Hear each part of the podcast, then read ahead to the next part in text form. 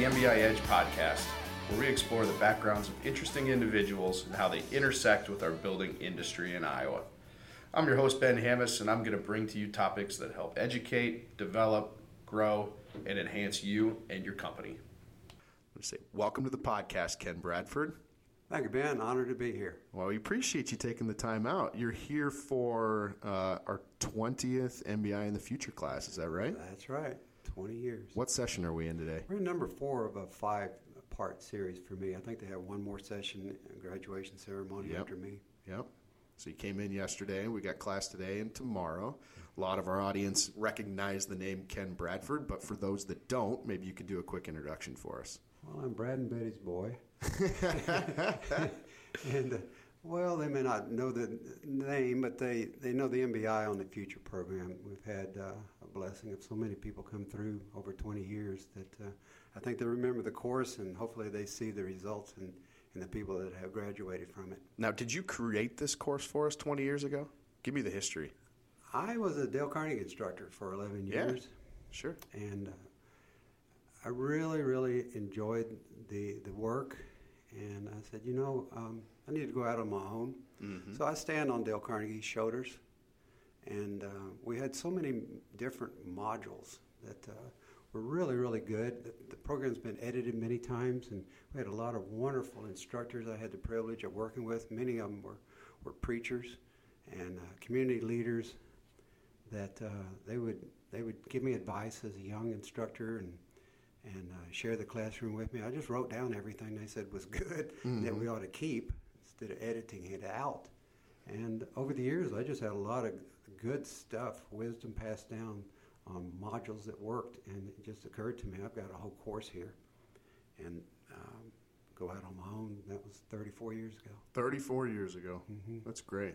Now, I know you do some work with other chapters as well. What other chapters are you working with currently? Well, I kind of stay to the Midwest. It's Minnesota down to uh, San Antonio, a little bit out to El Paso and St. Louis, Kansas City, uh, Illinois. I, I stay in the Midwest. It just Yeah. it's a favorite place for me. I love that you call Texas the Midwest. yeah, kind of in the middle. yeah, it's kind of in the middle, I suppose. That's true. That's true. Um, you know, what's the one thing that stuck out to you about the repetitiveness of the 20 years of these leaders? What stuck out to you about these MBI folks? Well, it's a nice surprise because the first year you get uh, you get owners, sons, and daughters, and really senior people coming through, and you think, oh gosh, who's who are they going to send next year? Are they going to jump down to uh, foreman or skilled laborers or what? No, every year these kids are sharp, and these are key people in the organizations. Y'all just have a, a wealth of uh, smart, educated, hungry for leadership. Uh, positive attitude people for the most part. I'd say 98% of them come in and it's a privilege to work with them. And it's amazing that uh, the quality of the people that's coming through, they're very intelligent and they're hungry. They're hungry for these skills because they can't get it in other places like um, we'll probably be talking about what's the difference, huh? Yeah, well, what separates those leaders? Like you, you talk about some people that just want the leadership skills. There's a lot of people that never want to be a leader. I mean, what what separates the two, in your opinion? Well, you know, if they pay attention, eventually they get these skills. And many times I'm telling them the same thing that the boss is telling them, or their parents have told them. But being an outsider, it's a little easier for me to get into their ear. And um, then we have we have it as a, it's kind of like me and exercise. I hate to go exercise, but if I can get into a group or I got a buddy that wants to lift weights or go for a long walk, it's just much easier. And so it's easier training as a group, kind of like a military type approach, you know, boot camp. So for these guys, the, their challenge is they're out in a silo of um, isolation, and so when the pressure comes through communications or dealing with people, they have to rely on how their parents did it, or maybe the short time they've spent watching other older people teach them how to lead. And it's not always the best of. it's not always the best. Experience is not always the best teacher. Mm. Good training and and learning from your mistakes is the best. You know. Well, yeah, I mean, if you don't, you're not going to grow as a leader. That's mm-hmm.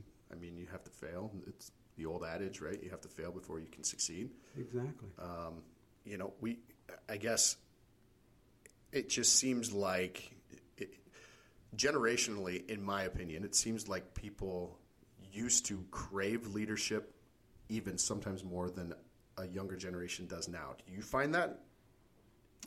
I, I, I don't know. You don't think If that's I, fair? I don't, well, I'm not sure if I can even qualify to speak on it, but what I see is a lot of them come through that I can identify with really deeply. I see myself in them. Mm. I, the company sent me to a program like this. They sent me to the Dale Carnegie course way back in the early 70s. And I fought it tooth and nail, and I said, what the, why am I here? I, I just got out of college. I don't need this. I need to learn the product catalog. And, and uh, my boss said, no, the, uh, the customers are going to teach you the products. You need to learn to communicate better, build your self-confidence, learn to listen, Mm. and you'll learn this business, and you'll be our representative. And he was so right, but I think it's mostly fear because I was coming into a program that they mentioned these two words, public speaking, and it terrified me. Terrifies everybody until they do it. Yeah, so I, I had a lot of apprehension, but once I saw that their technique of uh, oh approval, coaching, a lot of good systematic, repetitive successes stretched out over spaced repetition Mm. was really the, the key to um, real training. Mm. You know, it's not enough to put on a to put on a leadership program and have people attend, be there in person, take notes, maybe pick up an idea or two. They have to practice the material, Mm. and then we hold them accountable Mm. through peer pressure and written reports, and then verbal reports of what they have done with the material from the previous session. And I think Mhm. that's what makes us separate. Mm. You're, you're expected to use what we're talking about 40 different techniques for working with people to get more uh, rapport, success, quality, engagement, ownership. And so um, they use it. If it works, they'll keep using it. It becomes a habit. They grow. The company benefits. The association grooms for new leaders, and the whole industry, I think, shows a little more professionalism. Well, in a 20 year history, we've certainly seen that success, right? I mean, we have, I think, at least 30 MBI in the future graduates that have served on the MBI board over that 20 year history. I think if my number was correct. Yes, I think so. So, you know, we've, we started, when did we start putting an MBI in the future rep on the board? Again, my knowledge of the association here is, you know, six years deep, but do you remember when that first started? And the first one was appointed in 2005, 2005. mm-hmm. Okay. Mm-hmm. which I think is excellent. This chapter does so many proactive planning uh, techniques up here. It's uh, this is one of my favorite chapters to work with because you guys really plan for the future. Yeah. Well, and we made a concerted effort to diversify that board and the makeup of it now, and we added a second MBI in the future representative on a rotating two-year schedule. We're very excited about that. Um, you know, sometimes I think we felt when we got into the board meetings that the MBI in the future rep, only serving in one year, really only started to understand the association when their term ended. Mm-hmm. So the idea is create some longevity with that group too, and bring those new ideas to the board of directors. I think that's been very helpful. Yes. Um, the unique part about MBI in the future, I guess, that separates itself from some of our other leadership development courses is that you have to be selected to take the class. You have to be selected. Uh, not everybody gets in. We cap the number of entrants, but for those listening out there that may be owners of their company, uh, decision makers in their company, or might be uh, eligible MBI in the future participants, what would you say to encourage them to take a hard look at the course? Well, at first, uh, approach your management team and show an interest in uh, continued education. And that's probably not a problem. I, from what I read, the uh, younger generation is very, very interested in personal development, Mm-hmm. probably more so than my generation. Mm-hmm. And uh, show them that you um, want to be a candidate Mm-hmm. instead of waiting to be asked or told like I was. Um, show an interest in it, and then ask what what could I do as an individual to um, earn the right, mm. prepare myself to get in there. What can you tell them they'll come out with? Well, there's no one thing. It's kind of like it's, it's a combination. It's a combination lock. Yeah. You know, but the two main areas we work with is communication skills mm.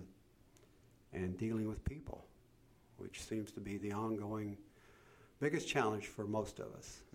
Because mm-hmm. these guys, these guys have so many hats they wear, meet with so many different people all day long, and make real short leadership conversations that are crucial to the quality of the project, the morale, the engagement, the ownership. Um, these guys, these guys are the uh, leaders, and I can't think of anything more important to the success of a project the leadership skills of the person that's running the project. Mm-hmm. How they treat the people, how that rapport is, how how assertive they are, how confident they are, how fair they are, how much respect they show people, and how much they listen, which is a big part of this class. Mm. Do they really listen? Mm-hmm. If, if, they want people to listen to them, they have to be the exceptionally good listeners. Mm-hmm. Well, communications changed so much over your 20 years in this program mm-hmm. when telephone calls and face-to-face conversations used to be the primary form of communication evolved into email and text messaging and how has that changed? I mean how do you how do you really coach somebody when they are quite frankly holding a lot of relationships through a computer mm-hmm. never understanding who it is on the other end they're talking to whether or not it's a part of a design team or part of uh, the ownership the client? Um, you know in a lot of cases we just don't see who it is on the other end of that email string. Right right. Well, I'm, I'm not wanting to um, minimize the importance of high tech and emails and texts and all the other ways a person can be contacted, which is a bombardment these days. Mm-hmm. Uh, but we don't want to abandon that trust factor that's only communicated when you get to know a person, really. Mm-hmm.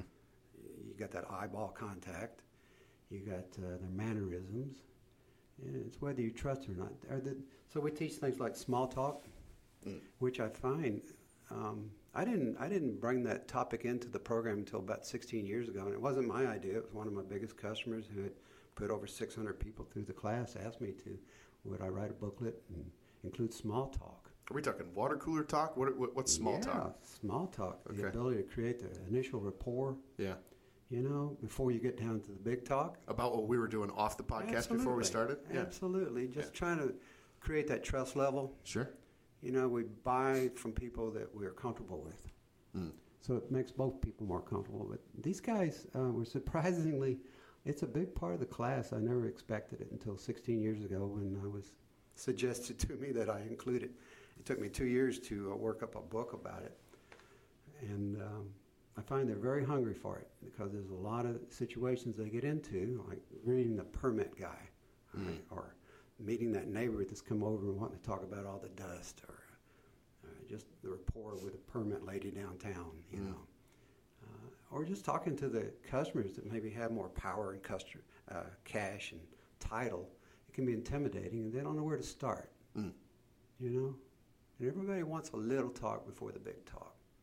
So uh, we give them homework in it. We have yeah. a booklet. We talk about it. We discuss it. But more importantly, they go use it. Then they come back and they tell us what they did with it. And they hear from the other guys. You know, the beautiful thing about it, they see they're not alone in this fear of public speaking. They're mm-hmm. not alone.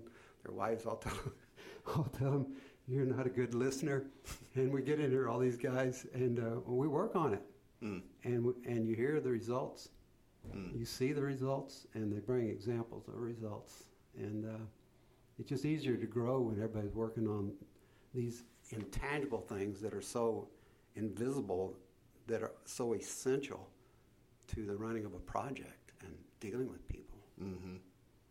Well, in I mean, simple things like name association, remembering who individuals are. When you're talking about the permit lady down the street that yeah. you have to deal with, and remembering who that individual is, it's so important for your long term relationship building, knowing who to go to, how to help your client, knowing who people are. And I love the way you kick off the course when you, the first thing you do is name association and recognition. That exercise is always my favorite when I'm down the hall and I hear everybody screaming at the top of their lungs. well, we, we have a purpose for screaming. Yeah. like, oh, Ken's back. I, I can I hear him. It, I had an old instructor named Felix, and he always said, if it's learned in pleasure, it's learned in full measure. Huh. He was a he happened to be a senior Masonic uh, leader He's in Dallas, hmm. And I had the privilege of teaching with that guy for four years. He, he just picked up so many great things like that. So we try to have fun with it because we're up against the biggest fear in the world, public speaking. Mm. So once they they will overcome that, they will overcome it. You don't get rid of all your nervousness. Mm-hmm. Okay, mm-hmm. I have a bit of nervousness right now. You know, talking on the radio. Mm-hmm. But uh, driving a car, you need a little bit of Yeah. It doesn't mean you won't do great. Yeah. So these guys overcome it, and it carries over in every facet of their life self confidence. Yeah. You know? Very true. There's a lot of these folks listening to that, it, you know, took your course, had been involved with you, and haven't seen or heard from you in 15 years, and I know they're really going to enjoy hearing from you again. Um, you know, we were talking off the podcast, the small talk, as you mentioned. Um, you know, you're going to be doing this for a few more years, mm-hmm. uh, but you got plans. I got um, plans. Let's hear about those plans. this is fascinating, folks. Well, you know, I have a good friend of mine. He always has this idea that we do what we did as a child and enjoyed it. And I, guess I don't know. I like playing in the dirt when I was a small child, and then I grew up on a farm in the summertime. We'd always be shipped off to my uncle's and drive tractors and work on a farm. So, so now in my 70s, um, I bought some land, and I want to get back into the soil and do an organic blueberry and fig farm. I would go farther, Ben, but like you said, you take on one project at a time. One project learn, at a time. Learn about it. Yep. So everything doesn't die. Yeah. yeah. And it just gives me great joy, like teaching the class, to see things grow. Yeah. It's uh, it's like parenting with kids. Now my kids are up and grown. I got grandkids, and so uh, so now it's it's growing blueberries and figs and having them come out and eat eat until their bellies are full and give away the rest. I love it. To me, that's to me, that's joy. How many great kids do you have? I have six. Six, and they're all close, re- reasonably close to this ground you're going to be uh, planting blueberry trees on. Yeah, Good. yeah, yeah. About an hour away, they can drive over. And, okay. And they're all blueberry lovers. So. Yeah. so yeah. that's good. You know, you, you you worship anything you have really in common, enthusiastically with a grandkid. It's just pure joy. And yeah. So I don't work for a living. I get to teach. That's pure joy, and. Uh, grow blueberries and see the kids pick it. And I'm a happy camper. Good. I'm glad to hear it, and I know our audience is too. Well, now, what do you do with figs? I'm sorry. What do you do with figs? Well, they don't last long. Okay. So, you know the ones you see on the shelf, they're like, don't don't, don't buy it because it's picked green, and it's going to be kind of firm. Okay. Uh, you need to let them get kind of soft, and you can make jam out of them. Okay. If you don't eat them all up immediately, you make jam out of them. Okay. All right. And I got one guy around the corner. He has a he has a huge grape vineyard. Uh, he knows everything about making wine. He's from California, and he mm-hmm. wants he wants some figs to make some fig wine. So we'll, mm. we'll see how that. I'll tell you next year how that comes. Out. If my crop comes out like I'm hoping it will. I love it. I love it. Well, Ken, it's been a pleasure. I appreciate you taking the time. I, I know we got a full day packed with uh, the 20th MBI in the Future class. Um, MBI has been so appreciative of your your help, your leadership. You've been involved for this many years. Uh, I think it's good to reconnect you with the audience, um, and I know that um, they're very appreciative of the steps that they've gotten from the class into the leaders that they are today. Um, and so, you have set this thing up for a long term success. It, we have no doubt this is going to continue for many, many years in the future. So, we're very, very appreciative of your uh, your assistance in, in leading this class over the years. It's been a wonderful relationship. It sounds trite as hell, but it's been a great honor. Yeah. Well, thanks, Ken. Thank you. Thank you, everybody, for tuning in. We'll see you next time. It's been real. As we get ready to wrap up 2023, we want to do one last reminder about the events coming up across the state. We have sessions in West Des Moines, in Sioux City, Waterloo, and Clear Lake. We have JHA trainings, OSHA 10 hour classes, adult first aid CPR, advanced blueprint reading classes. All of these offered to the members at discounted pricing through the end of December. Go on our website, check out the events section, www.mbi.build slash events, and check out what classes are coming to your neck of the woods. We'll see you in 2024.